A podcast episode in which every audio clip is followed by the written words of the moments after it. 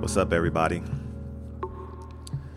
So I I'm jumping on to do an interlude episode to address my thoughts and feelings around the current climate in America and across the globe based on the latest incident of police violence and to be direct, the police killing of an unarmed person uh, of African descent in America. And as usual, my thoughts are divergent and complex. I tend to see things differently than the mass um, was portrayed in the mass media. And I decided to come on to kind of articulate some of that complexity uh, for my listeners because if you if you follow this show, then I know you appreciate um, you know my perspective and the way I view and the questions I the way I view things and the questions that I ask. So in this moment, it's extremely challenging for me because um, you know, I'm, as usual, I'm, I'm frustrated. I'm frustrated and I'm hurt, just like a lot of people. Um, but I just think in, in a different way um, than than most. Um, I'm tired of speaking up. I'm tired of this this current uh, element of people saying that everyone has to speak up because I know that's not going to change anything. Me, quote unquote, speaking up, businesses and corporations speaking up, celebrities and people of influence speaking up.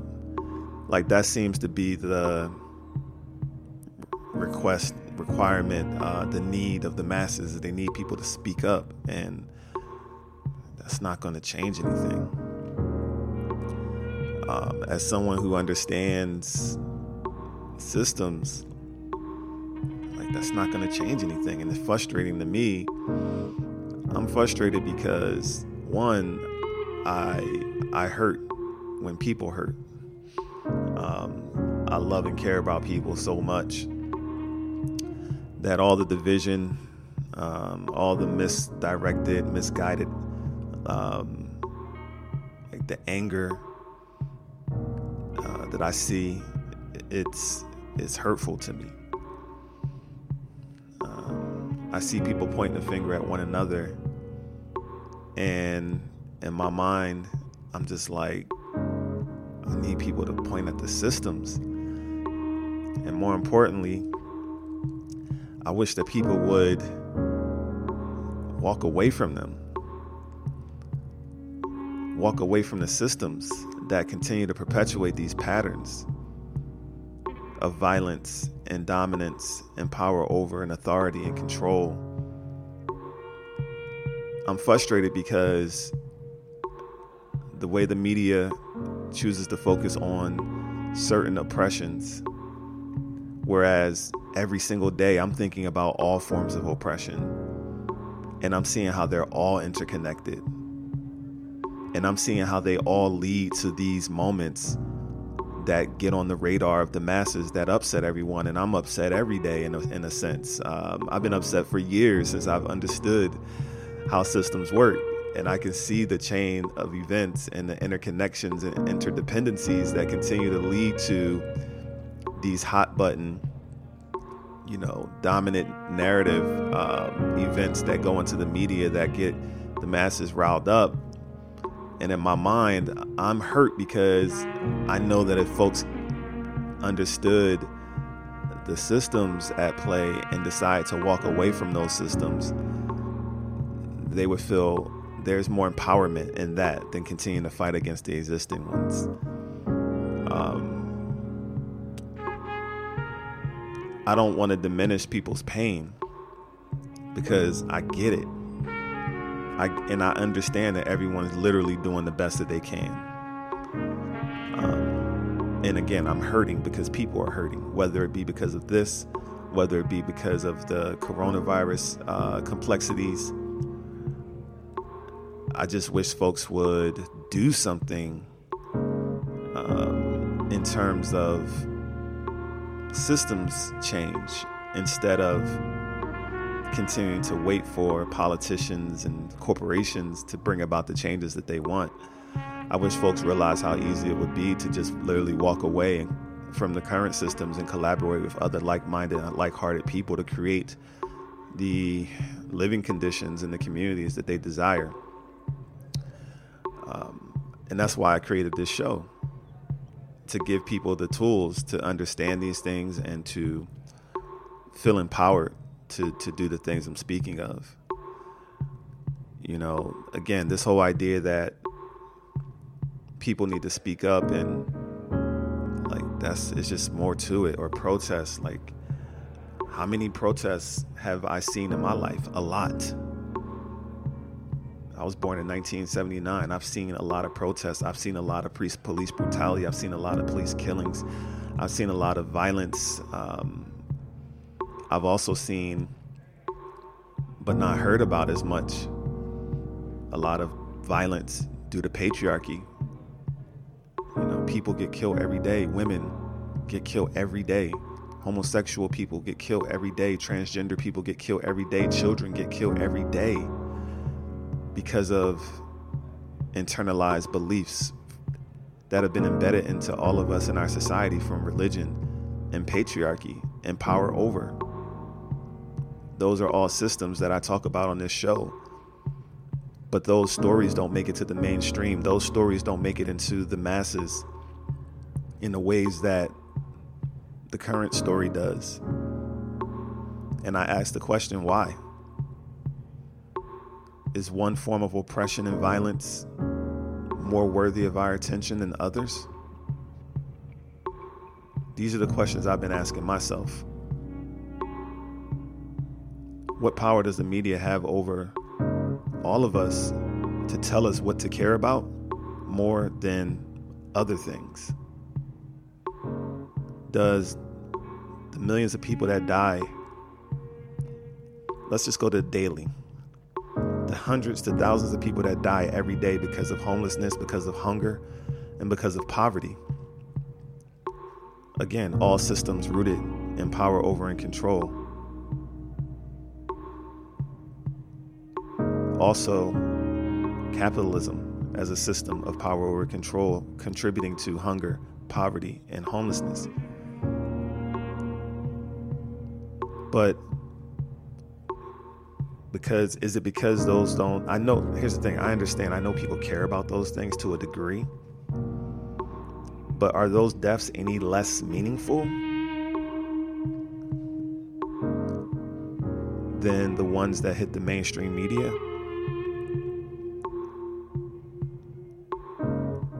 I also understand to a degree that a lot of the protests and the anger and the violence is not just because of the current event.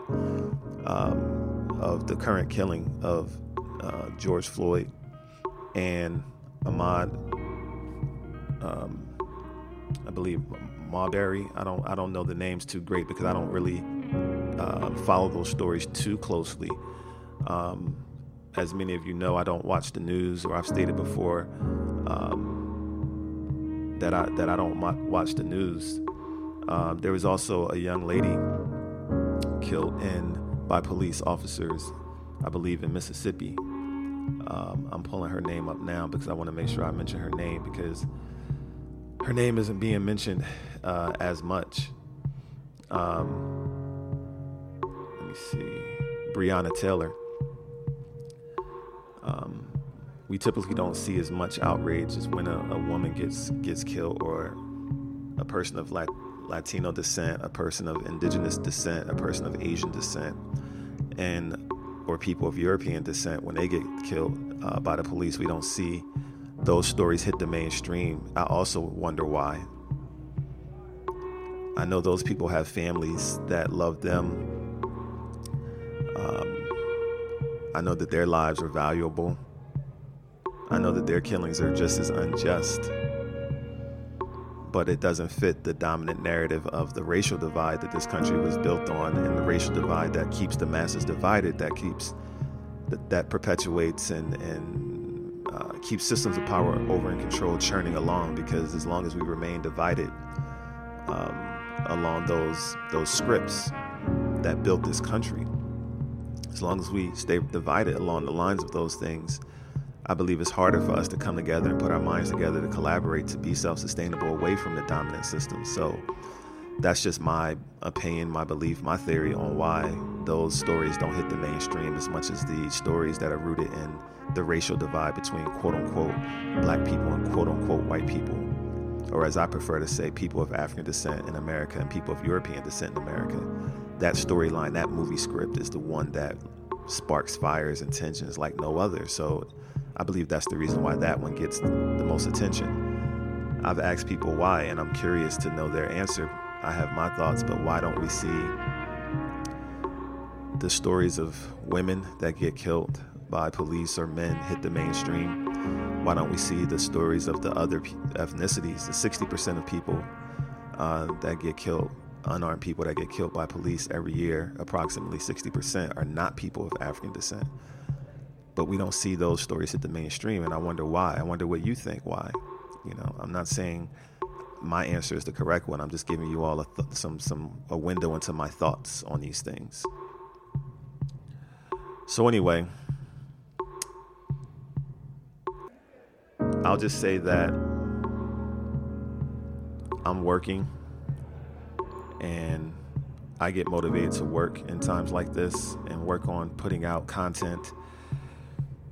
And the, the, the, the piece of content I'm working on right now is called After the Protests Organize a radical guide for creating sustainable change. It should be available on my website, drsundiata.com, D R S U N D I A T A. That's drsundiata.com. It should be available there uh, by early next week. Been working on it for the last three days. Probably take another two to three days to finish. It's a very complex and hard hitting and direct, radical uh, guide for creating sustainable change. And I've been on this journey since 2014 when Mike Brown and Ferguson happened. And I realized then, using my systems thinking lens, that or over time, as, as I was doing that race work, race relations work, uh, I created a group in Facebook, and there was over a thousand members, and we dialogued about race relations because I was tired of seeing people arguing and debating. And then I created a podcast called Race Haven Solutions Focused Dialogue about Race Relations in America that you can find online. Uh, there's 36, 36 episodes. And through that work and through the research and through the dialogue that I had with the various guests, I realized that the solutions didn't lie within race. I realized that the, the violence and the oppression within systemic racism was influenced by other systems.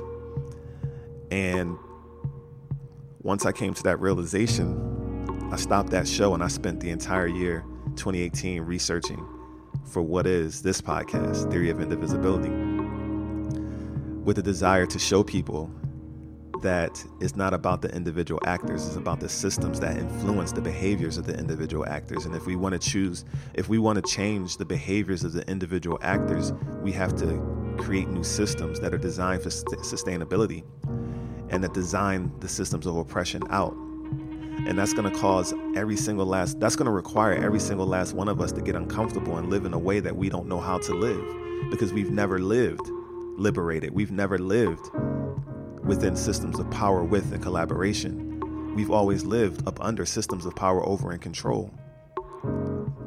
It means walking away from consumerism and making money to buy things.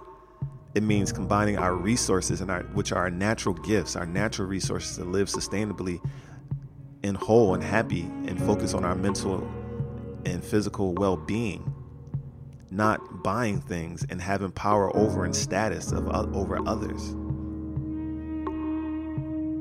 Means walking away from all that. So I wonder how many people, or I'm waiting for people to get tired of speaking up and I'm waiting and I'm hoping that more and more people will start walking away. Stop fighting and walk away. And that's what this podcast is designed to do to give people the language, the tools, the mental paradigm shift to realize that they can walk away. That's what this this article, this guide that I'm writing is designed to do. So I appreciate you all for listening. If you have any comments, you can email me at dr.sundiata at gmail.com. You can find me on social media, Instagram and Facebook, where I share a lot of my thoughts on a regular at dr.sundiata. And until next time, until the next episode, thanks for listening. I love y'all. Peace.